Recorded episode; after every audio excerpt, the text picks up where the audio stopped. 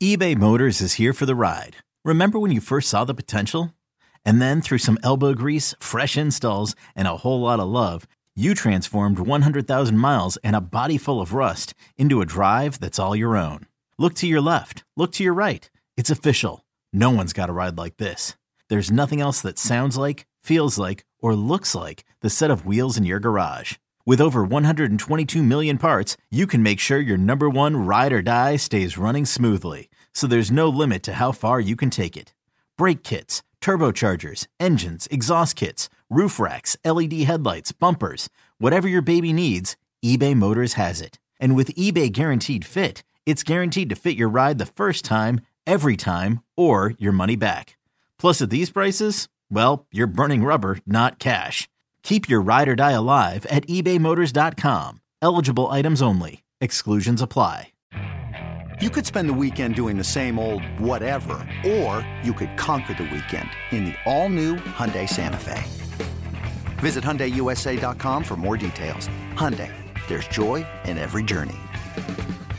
Welcome into Loho Daily. I am Loho, aka Lawrence Holmes. I went and saw Rise of Skywalker last night. I have some thoughts. They are, for the most part, spoiler free. If you don't want to know anything, you should not listen to this podcast. Why'd you click on it? But I'm going to try and give you my thoughts in one minute, and then you can do whatever you want with it. But here's what I thought, and I'm going to test my skills and see if I can get this done. All right, ready? Here we go.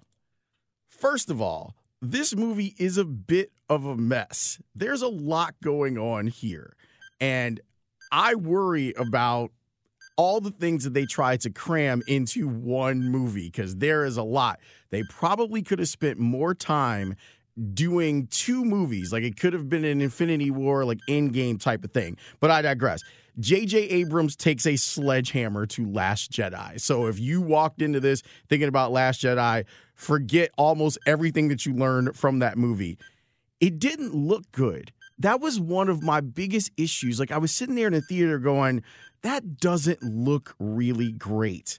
There's some fan service stuff. Some is good. A lot is questionable. There's also some creepy stuff in there, too.